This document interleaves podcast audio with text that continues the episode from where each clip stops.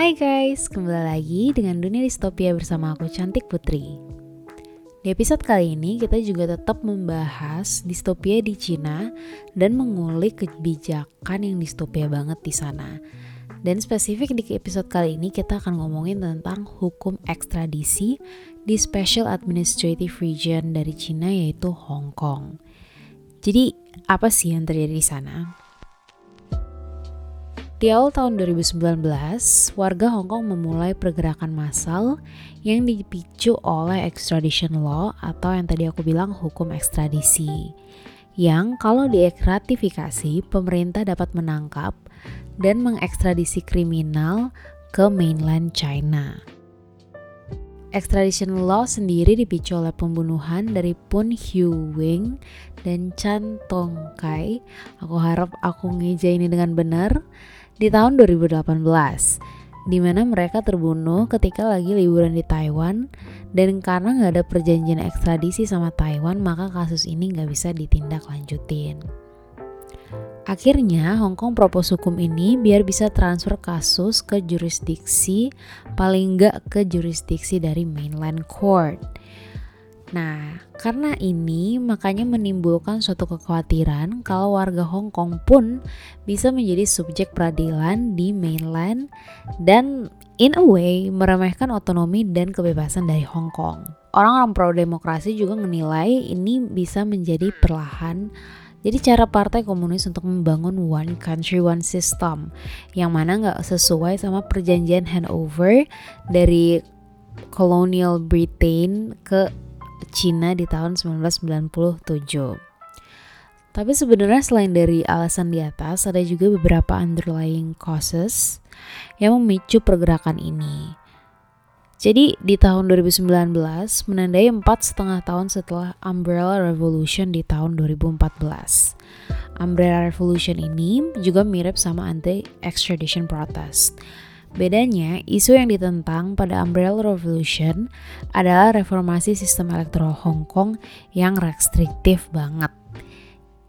Jadi impact dari reformasi sistem ini adalah setengah dari kongres atau badan legislatifnya dipilih sama masyarakat dan setengahnya lagi dipilih sama mainland atau partai komunis. Sedangkan chief executive atau semacam presidennya gitu dipilih sama panitia kecil yang dikenal sebagai election committee. Sayangnya, Umbrella Revolution ini gagal dan reformasi itu tetap terjadi. Tapi for the better, Umbrella Revolution ini menjadi momentum di mana dikenal sebagai political awakening untuk masyarakat Hong Kong. Selain dari Umbrella Revolution, juga ada beberapa pemicu yang underlying. Hongkongers misalnya curiga kalau tanpa hukum ini, pemerintah udah ada intervensi ke hukum Hong Kong. Which means kalau misalnya beneran diratifikasi, ini bakal make things worse. Salah satu contoh kasusnya adalah di tahun 2015, agen dari mainland China nyulik pemilik dan staff Causeway Bay Box, sebuah toko buku yang ngejual buku-buku sensitif secara politik. In a way, buku-buku ini breaking the mainland law, tapi harusnya kalau misalnya mereka nge-uphold otonomi Hong Kong, mereka nggak bakal nyulik orang-orang ini. Lam Wing Ki salah satunya ditahan di solitary confinement selama lima bulan, diputus aksesnya dari luar, dan dipaksa untuk ngebaca skrip yang menyatakan dia bersalah, semacam uh, guilt confession. Dia nggak boleh dampingin pengacara dan dipaksa untuk nyepuin staff-staff lainnya. Juga dikorsi untuk giveaway names dari penulis-penulis buku tersebut dan siapa aja yang ngebeli bukunya. Testimoni dia, pemerintah Cina want to lock him up until he go mad sama kayak cara Winston di lock up untuk di brainwash. Dan sebenarnya ini keren banget di mana Lam berani spoke out tentang ini tapi dia juga butuh keberanian besar untuk nyeritain ini of course. Salah satu keberaniannya juga datang karena dia nggak ada keluarga ataupun relasi di mainland yang bisa dihukum jadi mempermudah dia untuk come forward. Not many people have these privileges dan choose to silent. Choose to be silent. Di tahun 2017 juga bilioner mainland namanya Xiao Jianhua yang tinggal di Hong Kong diculik dan menghilang tiba-tiba. Dua insiden ini diinterpretasi sebagai cara mainland China untuk nge-crippled independensi peradilan dan media dari Hong Kong. Ini juga membawa ketakutan kalau pihak berwenang akan menyalahgunakan hukum ekstradisi ini dan bakal ngehukum oposisi pemerintah dan aktivis yang ada di Hong Kong. Cara pemerintah memproses extradition bill juga memicu protes, di mana attitude mereka dinilai terlalu kekeh, padahal sejumlah sektor masyarakat udah jelas-jelas tentang. Misal ada salah satu bisnismen ternama yang biasanya ngedukung pemerintah aja dia nolak, namun pemerintah nggak peduli, ataupun Michael Tian, konselor legislatif yang secara terbuka minta Lam untuk narik RUU ini dan udah ngasih alternatif untuk handle kasus pembunuhan yang tadi aku bahas, tapi pemerintahnya nggak peduli sama sekali. Dan tentunya, of course, yang memicu protes juga police brutality, di mana sejumlah kalangan masyarakat dari pan Democrats lawmakers, akademisi, critics percaya kalau protes ini berkelanjutan sampai berbulan-bulan juga karena cara dari polisi ngerespon protes-protes ini.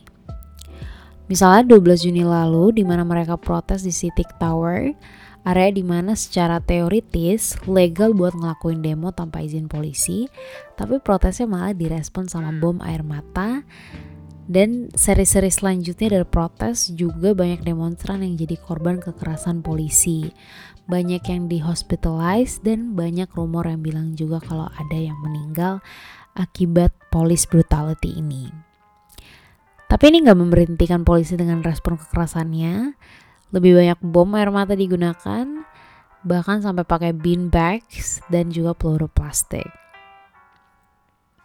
Protesor mainly punya lima tuntutan utama dan mereka sangat konsisten tentang ini. Awalnya mereka cuma nuntut pencabutan RUU ekstradisi, tapi karena eskalasi yang terjadi dan alasan-alasan yang tadi aku udah bilang di atas, maka ini berkembang jadi lima. Yaitu satu, sepenuhnya mencabut hukum ekstradisi.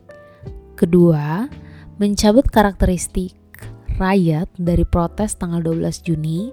Ketiga, dilepaskannya protester yang ditangkap dan dibersihin kriminal recordnya. Keempat, pembentukan komisi independen yang menginvestigasi polisi dan kekerasan yang digunakan selama proses protes. Dan yang terakhir yaitu kelima, Carrie Lam, chief eksekutifnya mengundarkan diri dan mengimplementasikan universal suffrage untuk pemilihan legislatif dan eksekutif, which salah satu interest dari Umbrella Revolution. Sampai saat ini aku ngerekam, which is tanggal 25 Oktober, tuntutan ini baru satu yang dipenuhi seutuhnya, di mana 23 Oktober kemarin hukum ekstradisi udah dicabut secara formal, dan belum ada further responses untuk tuntutan yang lainnya. Memang ada rumor kalau Carol Lam akan diganti, tapi katanya ini masih didiskusiin sama mainland. Nah, tadi pembahasan yang agak lebih general kayak what causes the demonstration dan juga tuntutan apa yang mereka minta. Sekarang lebih spesifik untuk timelinenya. It's a very long timeline dan aku juga nggak bisa go into very specifics. Tapi kita mulai aja ya. Di bulan Maret dan April 2019, Civil Human Rights Front platform yang ngegabungin 50 pro demokrasi group melakukan protes buat nolak hukum ekstradisi ini.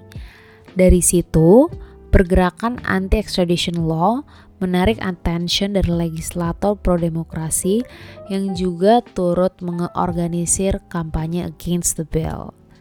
Merespon ini bukannya malah narik the bill, tapi malah Menteri Keamanannya John Lee ngumumin kalau pemerintah akan melanjutkan pembacaan RUU yang kedua di rapat konsel.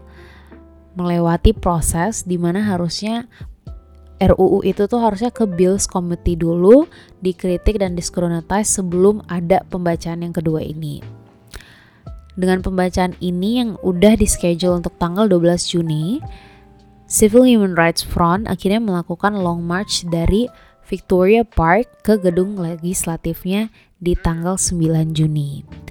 Menurut organizernya sih, ada sekitar 1,3 juta orang yang hadir.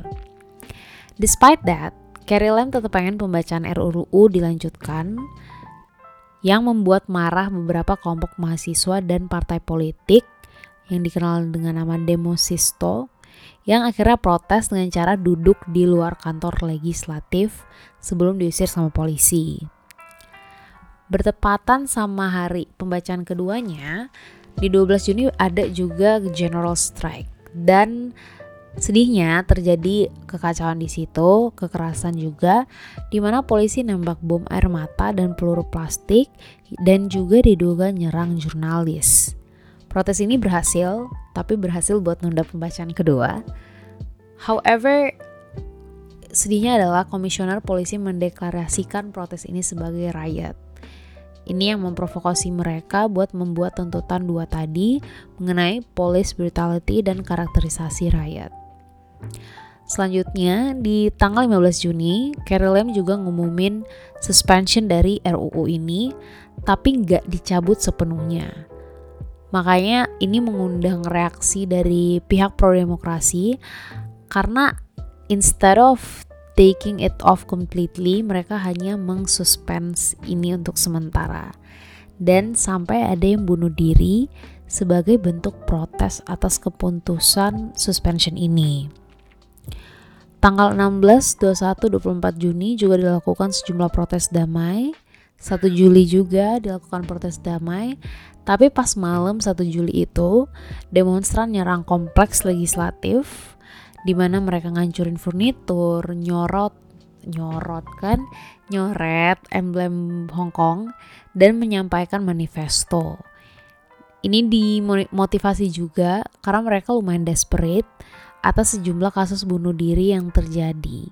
Dan bunuh diri ini juga disertai oleh suicide notes di mana mereka explicitly condemning Carrie Lam decisions.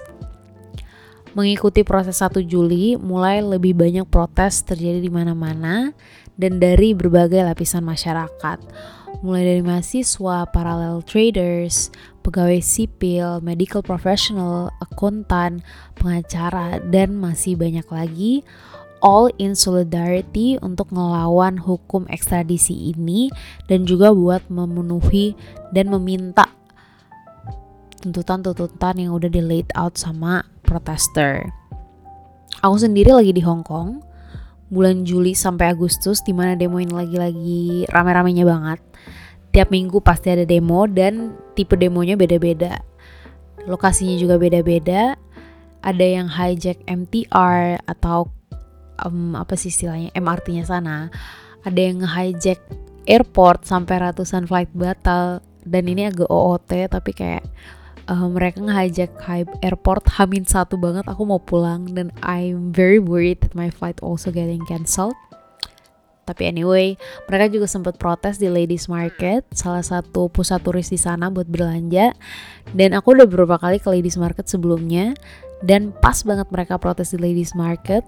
For the first time ever, I see the street so empty, so empty of shops ya maksud aku, dan malah dipenuhin sama um, youngsters wearing black clothes. Baju hitam yang identik sama demonstran anti extradition law ini. Dan di Agustus terjadi salah satu series of protest yang paling parah di mana 3 Agustus mereka ngeblok penyeberangan antara Hong Kong Island sama Mongkok di mana terjadi insiden pencoretan bendera Cina yang by the way aku lihat di Twitter by the way ini beritanya kalau ada yang nyepuin siapa yang nyoret bendera Cina bisa dapat ratusan dolar. Very interesting indeed. 5 Agustus juga salah satu yang paling gede di mana demonstran duduk di tujuh distrik berbeda di Hong Kong dan polisi ngerespon ini sampai pakai 800 bom air mata. Dan di sini dan di pada tanggal ini, protester di North Point sama Sun Wan diserang sama kelompok yang diduga riot alias mafianya Cina. Mereka pakai baju putih, bawa bambu panjang. And what's weird is that tiap kali ada mafia ini gebukin mahasiswa, gebukin protester, polisi nggak ada. Dan some says kalau ini emang disengajain sama polisi.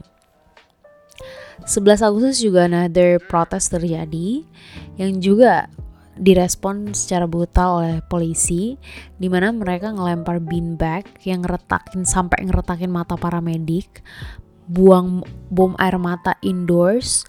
Polisi juga nyusup ke protestan.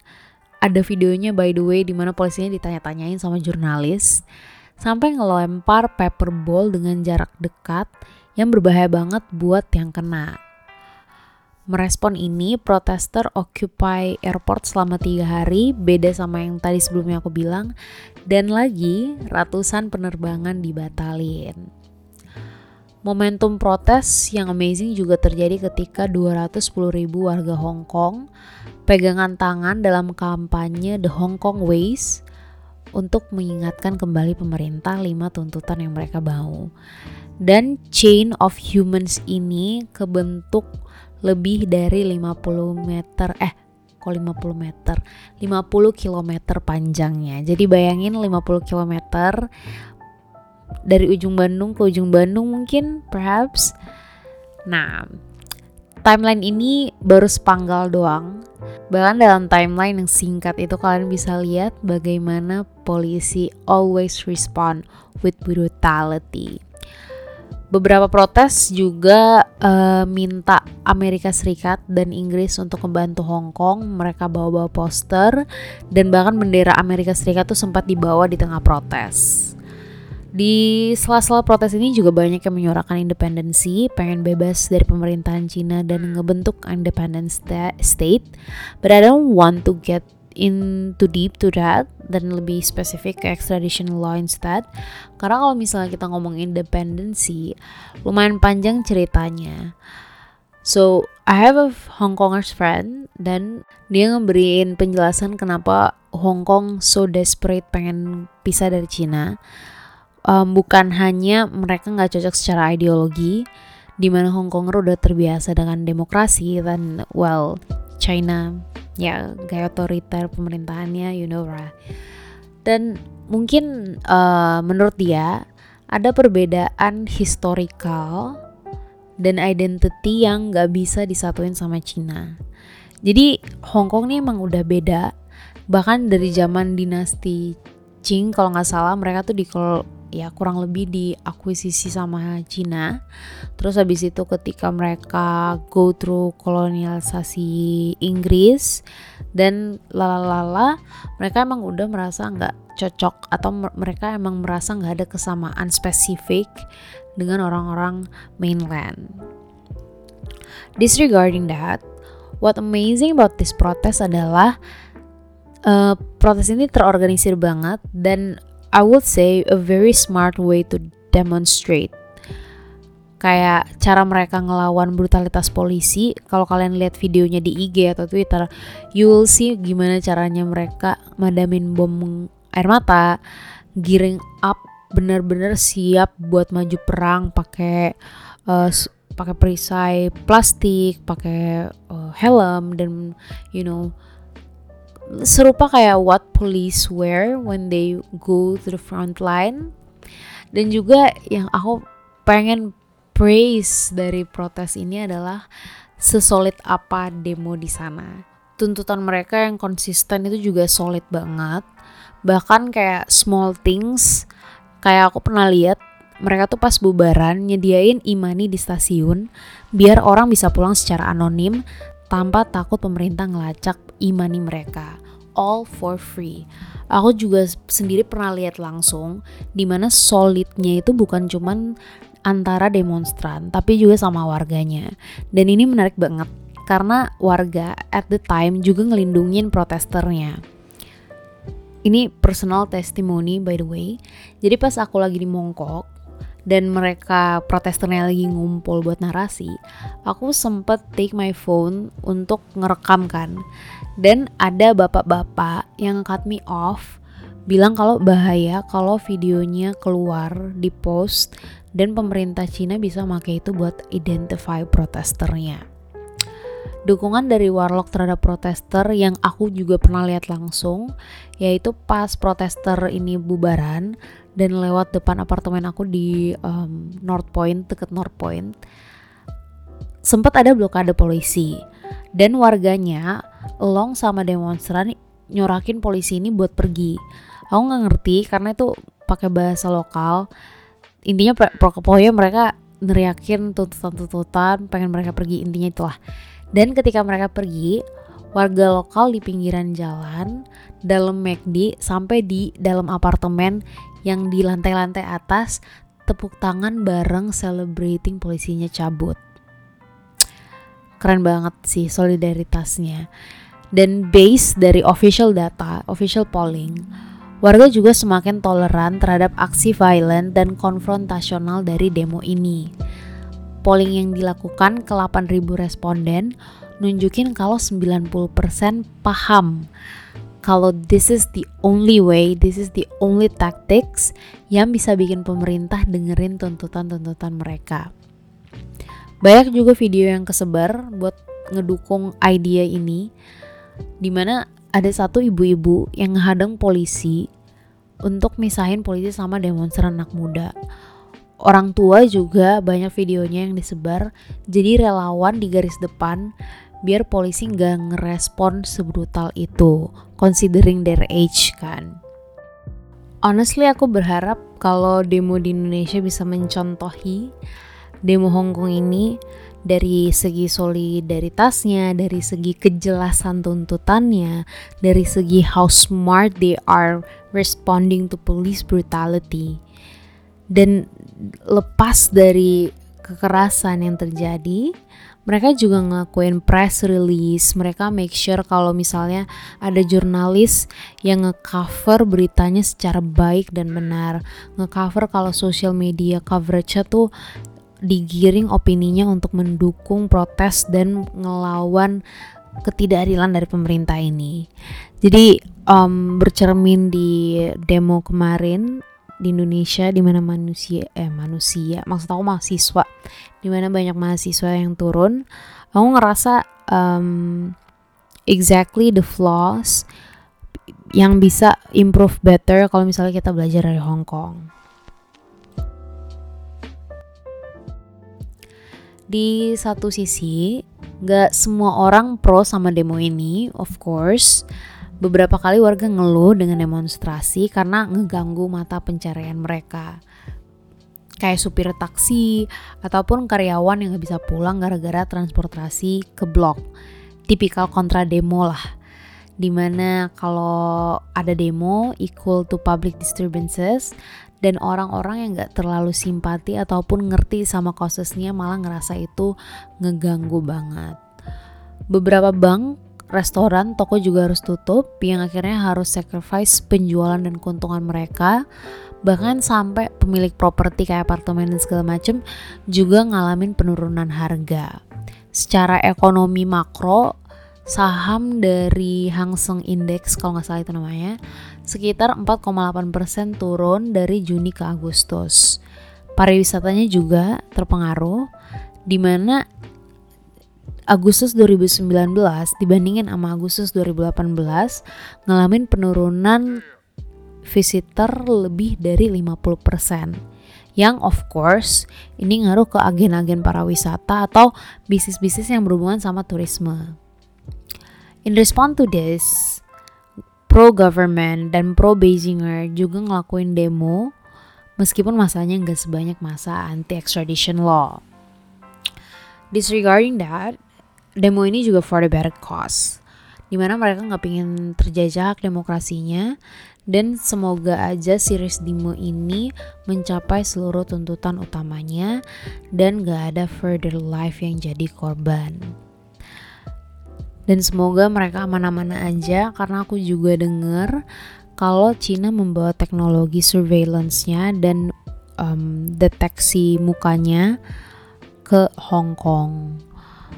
Dan buat ngedukung ini pemerintah juga sempat kemarin nge-issue RUU buat ngelarang uh, masker atau uh, pelindung wajah atau topeng buat dipakai di tempat umum untuk ngedukung efektivitas dari face detection ini. Hmm, very worrying indeed. Sebenarnya masih banyak yang bisa aku bahas soal demo ini dan apa yang terjadi di Hong Kong. Tapi uh, what important is that I already cover the basics. Jadi kalau misalnya kalian ada pertanyaan atau diskusi yang lebih lanjut yang pengen kalian bahas seputar hukum ekstradisi ataupun Hong Kong sendiri, drop the question di Instagram at dunia distopia dan mungkin I'll consider untuk melanjutkan episode ini dan diskusi lebih banyak lagi tentang ini. I guess that's it for me now guys. See you later. Jangan lupa subscribe dan like juga kunjungin media sosial dari Dunia Distopia dan stay tune. Dunia Distopia dipersembahkan oleh Wave Suara, platform audio yang menyediakan podcast, audio learning, dan audiobooks di Indonesia. See you later guys. 拜拜。